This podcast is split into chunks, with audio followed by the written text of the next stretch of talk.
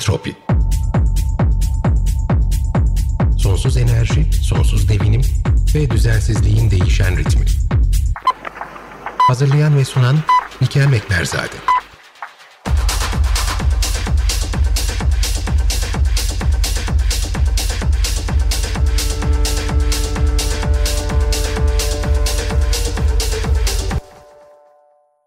Aralık ayı ile birlikte Entropi'de 2022 için geri sayıma başladık. Bu yılın son iki programının ilkinde konuğumuz İstanbul Üniversitesi Deniz Bilimleri Enstitüsü'nden fiziksel oşinograf Hüsne Altıok. Bugün günlerden 12 Aralık Pazartesi Entropi'ye hoş geldiniz. Sevgili Hüsnü hoş geldin. Bugün tekrar bir aradayız. Ee, bu senle yaptığımız e, artık böyle geleneksel olmuş programlardan bir tanesi. Aralık ayına girdiğimiz zaman ben genelde böyle bir toparlayıcı şeyleri konuşmak istiyorum. Hani Kasım, Aralık, Kasım'ın son programı, Aralık'ın iki programı Entropi'de böyle biraz geçmişe yönelik neler yaptık, e, neler konuşuldu. Hem hatırlatma babında çünkü genelde haber akışında yavaş olduğu dönemler oluyor bu sene yıl sonları. O yüzden bugün seninle beraber sen de ayağının tozuyla Antalya'dan yeni geldin. Orada 3. Ulusal Denizlerde İzleme ve Değerlendirme sempozyumundaydın. Bu e, Çevre Şehircilik ve İklim Değişikliği Bakanlığı'nın TÜBİTAK'la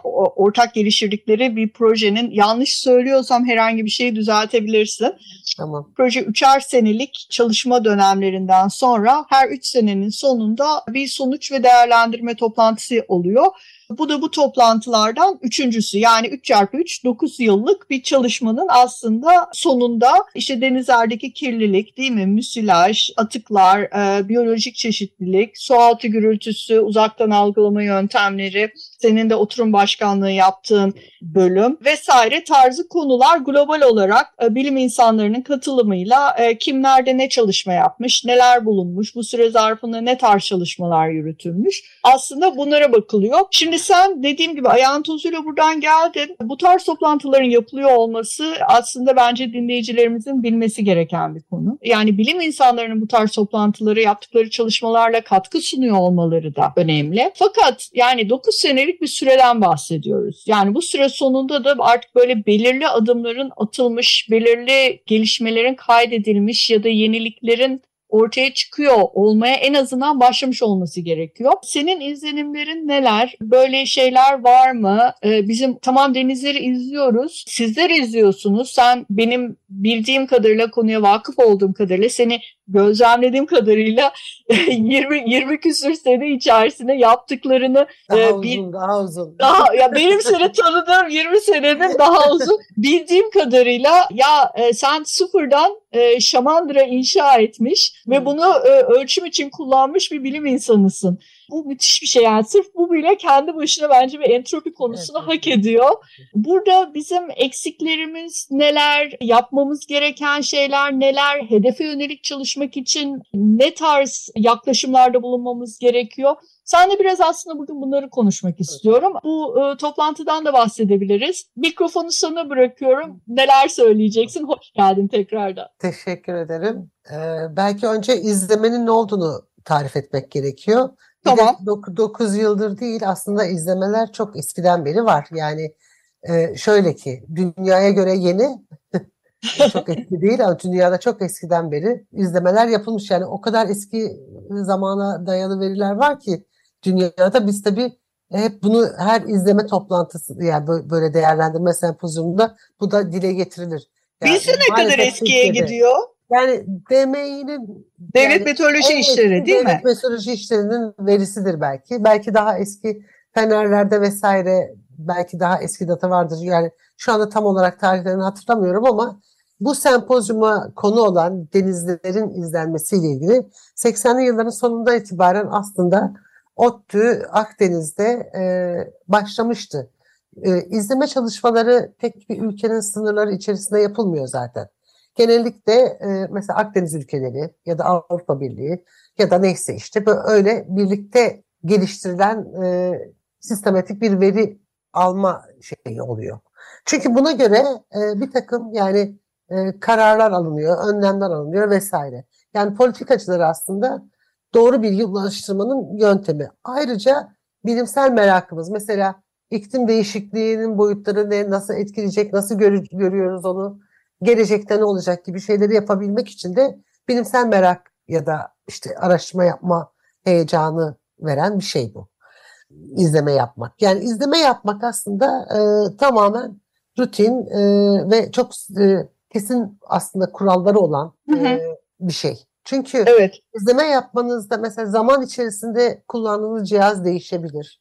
Tabii. Ee, kalibrasyon devreye giriyor öyle değil mi? Kalibrasyonun yapılması lazım vesaire ya da e, yani verinin önceki verinin ve tabii, sonraki verinin birbiriyle uyumlu olması lazım ki analiz yapılabilsin öyle değil mi? Karşılaştırabilir olsun. Yani karşı çünkü mesela denizlerin sıcaklığı artıyor diyoruz. E, belki de kullandığımız cihazdaki bir takım e, değişikliklerden dolayı ya da belki daha fazla artıyor ama biz e, onu o kadar şey yapamıyoruz. Ee, ya da evet yani onu kesinleştirmemiz için mutlaka yani sizin çok sistematik ve e, doğruluğu bilinen hangi aralıkta doğru olduğu bilinen veri ölçmeniz gerekiyor. Yani bu hakikaten bu çok kolay bir şey değil ve bununla ilgili ayrı çalışmaların yapılması gerekiyor. Yani biz ise bizde nasıl oluyor? Daha çok üniversiteler yapıyordu bunu izleme çalışmaları. Mesela bu e, yine bu sempozyumun ya da Çevre Bakanlığı'nın 2014'ten beri dedik ya aslında mesela bizim enstitü 2008, 2004 yılından itibaren Karadeniz'de izleme yapıyorduk. İlk Karadeniz'de başladı bilim çalışmalarımız ama işte dediğim gibi ODTÜ 80'li yılların sonundan itibaren Akdeniz'de izleme çalışmaları yapıyordu. Marmara bunlar... Denizi'nde yine biz 2008 yılından bu anlamda yani şu anda e, bu izleme sempozyumunun getirdiği şekilde yapmaya 2008 yılında yine bizim enstitü tarafından yapıldı. Biz 96 yılından e, 2010'a kadar ki hala sürüyor. Yani İSKİ için e, bu deşarjları izlemek üzere o da aylık e, izleme yapılıyordu. Yani e, izleme e, gerekli, çok ihtiyaç duyulan bir şey. Çünkü nereye doğru gidiyoruz, ne yapıyoruz bunlar önemli. İzlemeyi besleyen de daha doğrusu hangi parametreleri izlememiz gerektiği, hangi parametreler bir gösterge niteliğinde, o, onun mesela eşik değerini onu geçerse ne olur? Yani mesela sıcaklık bunlardan en önemlileri. Mesela ötrofikasyon için başka parametreler var. İşte su altı gürültüsü içinde daha önceki programda bahsetmiştim. Darbeli gürültü ve ortam gürültüsü bir hı hı. kriter. Bunun gibi kriterler de bilimsel çalışmalarla ortaya çıkartılıyor ve e, izleme yapılacak parametreler listesine giriyor bunlar. Yani Hı-hı. hangi parametreyi izleyeceğiz? Söylediğin aslında tarihler çok yakın tarihler. Mesela 1980'lerden 80'lerin sonundan beri e, Akdeniz ölçülüyor dedi. Aslında hani ölçülen şeylere bakıldığı zaman işte eğer iklimsel parametreler ölçülüyorsa iklim zaten 30 senede bir öyle değil mi? Onların e, avarajları üzerinden Tabii. biz ancak konuşabiliyoruz. 1980 Tabii. bir şey de değil yani. Onun yanı sıra e, biyolojik çeşitlilik özellikle durağan türler, türler daha fazla hani hareket etme kapasitesi olmayan türler bunlar çok uzun zaman içerisindeki değişim mesela işte e, burada kabuklular, mercanlar vesaire bunlar e, oldukça uzun sürelerde gelişen ama ölümleri de çok kısa süre içerisinde gerçekleşebilen türler. Dolayısıyla aslında şimdi senden aldığım bu tarihler altını çizmek gerekli diye düşünüyorum. Aslında e, biz e, izlemenin daha genç dönemindeyiz değil mi? Tabii tabii tabii. Yani çok daha başlangıç aşamasındayız. Ama yani şöyle bir şey var. İklim değişikliği çalışmak için 30'lar yıllık periyotlar olması yani en az 3-30 yıl bakacaksın da belki bir şey söyleyebileceksin. Bizde ise daha 30 yılı yeni tamamlıyoruz belki. İklim değişikliğinden öte Mesela bir kirleticinin ya da kirliliğin durumunu ortaya koymak, kirlenme var mı yok mu bunu ortaya koymak için de bu kadar zaman yeterli tabii. Yani en az 5 yıl izleme yapmış olman o denizin ötrifikasyonu ile ilgili sana bilgi verir. Tabii. Hangi ayda ne olmuş, ne bitmiş yani sonuçta bu, bu da hani kısa dönemli e, izlemek de bize oldukça önemli bilgiler veriyor. Peki değil belki ama durumu... Doğru söylüyorsun.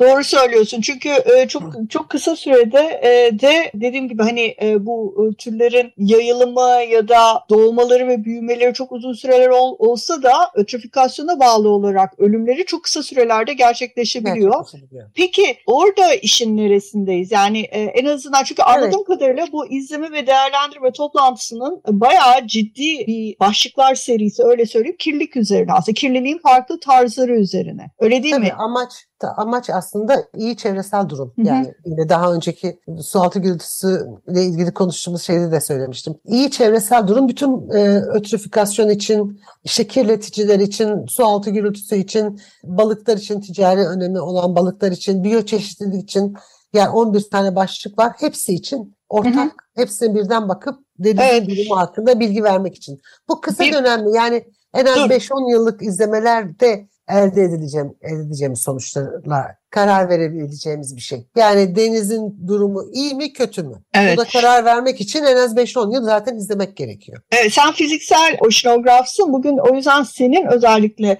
e, uzmanlık alanına sınırlı kalacağız. Çünkü biyolojik çeşitlilik ve denizel türleri Ahsen'den sözüm var. Siz birlikte çalışıyorsunuz zaten İstanbul Üniversitesi e, Deniz Bilimleri Enstitüsü'nde. İşin o kısmını bize anlatacak. O yüzden biyolojik çeşitliliğe çok fazla girmemize şu aşamada gerek yok. E, fakat ben bir de şunu öğrenmek istiyorum. Bu bilgi yani şimdi az önce çok güzel bir şey söyledin. Ona, ona tekrar biraz geri dönelim. O konuyu biraz açalım isterim. Bu bilgiler tek yani neticede denizler birden fazla ülkenin o ortak kullanım alanları aslına bakacak olursan balığından işte muhtelif servislerinden faydalandıkları ve aynı şekilde kirlettikleri, kirletebildikleri, kirletme potansiyelinin oldukları alanlar bunlar. Şimdi burada bir tek biz ölçüm yapmıyoruz. Burada bizim e, civarımızdaki bütün ülkeler benzer şekilde ölçüm yapıyorlar. Peki burada bir bilim insanı olarak mesela Akdeniz Havzası'nda çalışmak istiyorsun. E, bilgiye erişim ve açık bilgi. E, bunlar ne kadar kolay ulaşılabilen şeyler. Mesela belki biz çok yeni, daha kısa süredir bu verileri topluyoruz ama ama bu verileri daha uzun süredir toplayan diğer devletlerden e, onların sınırlarına giren havzalar içerisindeki veriye ne kadar kolaylıkla ulaşabiliyoruz? Aynı şekilde bizim verimiz ne kadar açık? Biraz da o konuyu hazır seni yakalamışken tamamen gündemde olmayan bir konuydu ama madem sen bahsettin biraz da ona girebilir miyiz bugün?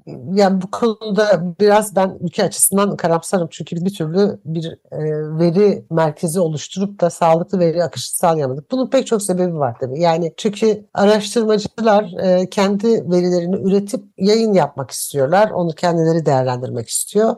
Çok da doğru, çok emek isteyen, çok zaman alan, e, çok da maddi açıdan da e, zorlandıkları bir şey veri. Tabii. Tabii. Ama e, yani bunlar e, yurt dışında bunlar daha kolay aşılmış şeyler. O yüzden yurt dışındaki verilere ulaşmak e, daha kolay. Hatta bizim denizlerimizde ölçülmüş yurt dışındaki kurumlar tarafından ölçmüş verilere bile daha kolay ulaşabiliyorsunuz.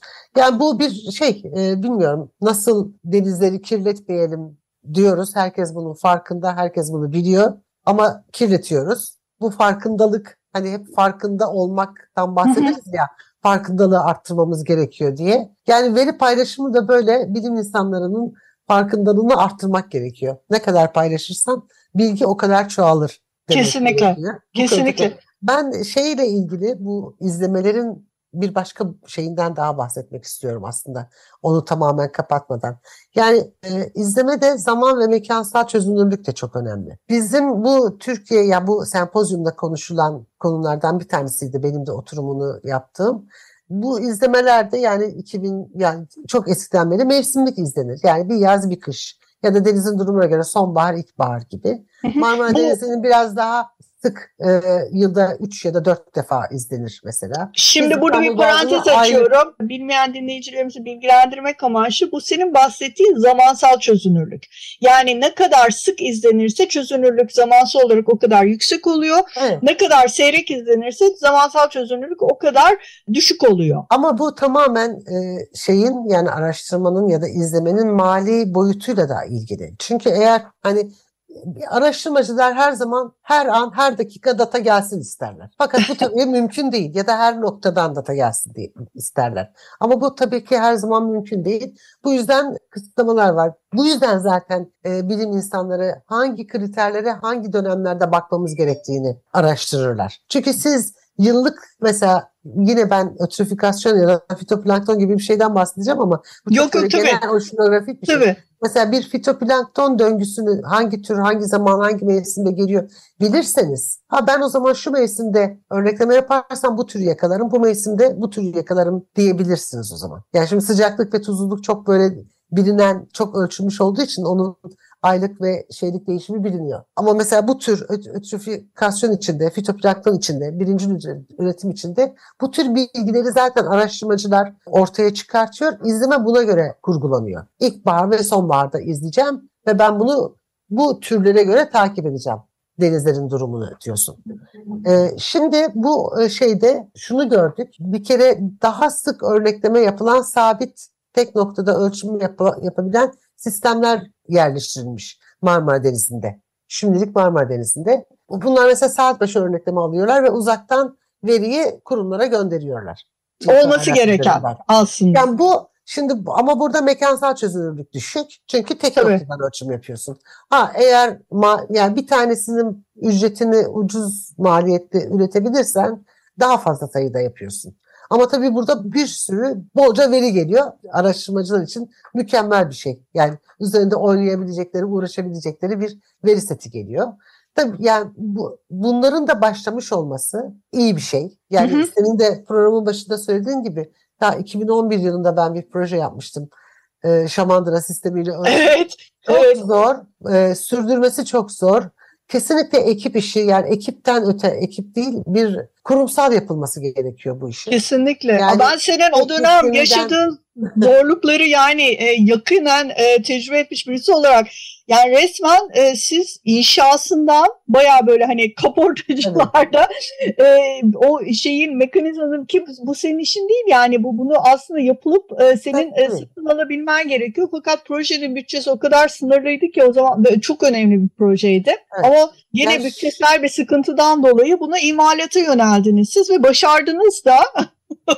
Başardık sayılır. Yani şöyle bir şey var. Yani yine Türkiye'deki eksiklerden bir tanesi nasıl veri paylaşımı olmuyorsa kurumlar arası işbirliğinin kurulması da çok önemli. Mesela burada teknik altyapıyı belki işte bir mühendislik fakültesinden birileri inşa, gemi inşa mühendisliği vesaire gibi bir birimin yap, yapması gerekir. Değil mi? Yani o bu tür geliştirme işlemlerini. Tabii tabii. Platform yapıyorsun. Üzerinde elektronik aksamlar var. Bunların e, sensörler var şeylerden gelen. Ama e, şey ODTÜ bunu yapmış ucma, ucuz yani maliyeti düşük e, şamandıralar. Çünkü yurt dışında bunlar çok pahalı. Mesela bakanlığın da yine TÜBİTAK MAM'a yaptırdığı bir e, sabit oto, otomatik gözlem istasyonu var. Sürekli sıkıntılar çıktığını biliyorum ama oradan da yani şu o haliyle bile çok güzel veriler geliyor onu da biliyorum. Ee, umarım e, ODTÜ daha yeni attı bir ay olmadı. Umarım onun bu geliştirdikleri bu şey ilerler ve çok güzel veriler olur. Onlar dört noktaya atmışlar. Hı hı. Bunun haberini verebiliriz. Halbuki hani biz yani e, bu, bu tarz e, üretim sanayisi olarak da aslında çok eski geçmişi olan bir ülkeyiz. Yani bizim işte tersanelerimiz sen az önce söylediğin için benim de aklıma geldi yani ben de bundan seneler önce 20 küsür sene önce tersanelerle ilgili bir haber yapmıştım. İşte o zaman tersanelerin kapatılması ve dönüştürülmesi söz konusuydu ve oradaki tersane işçileri Bunların hepsi aslında belirli uzmanlık alanında olan uzmanlaşmış çırak usta ilişkisi içerisinde uzmanlaşmış kişiler bunların e, nasıl işsiz kalacakları, nasıl böyle koskoca bir sektörün ve bu kadar önemli bir sektörün aslında zaman içerisinde özelleştirmelerle de birlikte e, alanının daralacağı gibi konuları biz o zaman işlemiştik. Ya bahsettiğim şey yani nereden baksan 2000 yılında 2001 yılında falan yaptım ben bu hikayeyi bu haberi daha doğrusu. O zaman da bayağı ses getirmişti ama yani şu anda mesela senin söylediğin çok önemli. Mesela ODTÜ diyorsun bunu şimdi yapıyor ama aslında belki özel sektöründe e, burada bilime yardımcı olması amaçlı e, kendi içerisindeki uzmanlığı da kullanarak Türkiye içerisinde belki bunun bir şekilde çözümlenebiliyor olması lazım değil mi? Ne dersin? kurumsal işbirliği. Kesinlikle kurumsal işbirliği gerekiyor. Özel şirketler de yapıyor şamandıralar. Yani şamandıra yapmak şimdi moda oldu öyle diyeceğim. Yani öyle mi? Şamandıraların sayıları da çok fazla değil aslında. Yani kullanıcıları da çok az. Ancak üniversiteler ya da belediyeler bir şeyi izlemek istiyorsan belediyeler aslında yasal olarak zorunlu olması gerekiyor. Çünkü belediyeler Marmara Denizi'ne atıklarını veriyor, derin, de, derin deniz deşarjlarını ve bu deşarjların atıldığı bölgeyi izlemek gerekiyor. O yüzden Kesinlikle. şamandıra koymaları gerekiyor. Akıntıyı bilmeleri gerekiyor. Tuzluluk sıcaklığını bilmesi gerekiyor. Ayda bir de gidip oradan biyolojik öğretmeler yapması gerekiyor mesela. Ya bu Ama bunlar yok.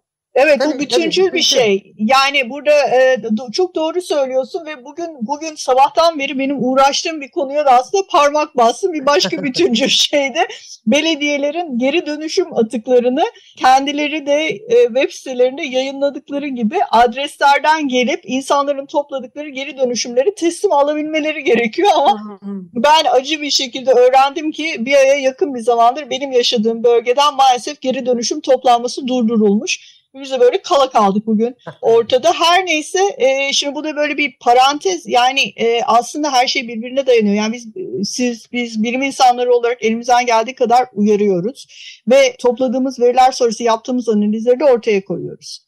Bunun için alınması gereken adımları politika politik politika yapanlara ve politika uygulayanlara e, sunuyoruz. Onların tek yapması gereken aslında burada tabii yerel yönetimlerden bahsediyorum. Diğerlerine bu, bu bilgiler ışığında eğer bir yerde bir deşarj yapmak zorundalarsa onun ölçümünü de aynı zamanda değil mi ölçüm sisteminde aynı Evet. zamanda oraya entegre etmek zorundalar. Ee, yani doğru doğrusu bu ama burada da az önce senin de bahsettiğin gibi Yani eksiklikler e, var.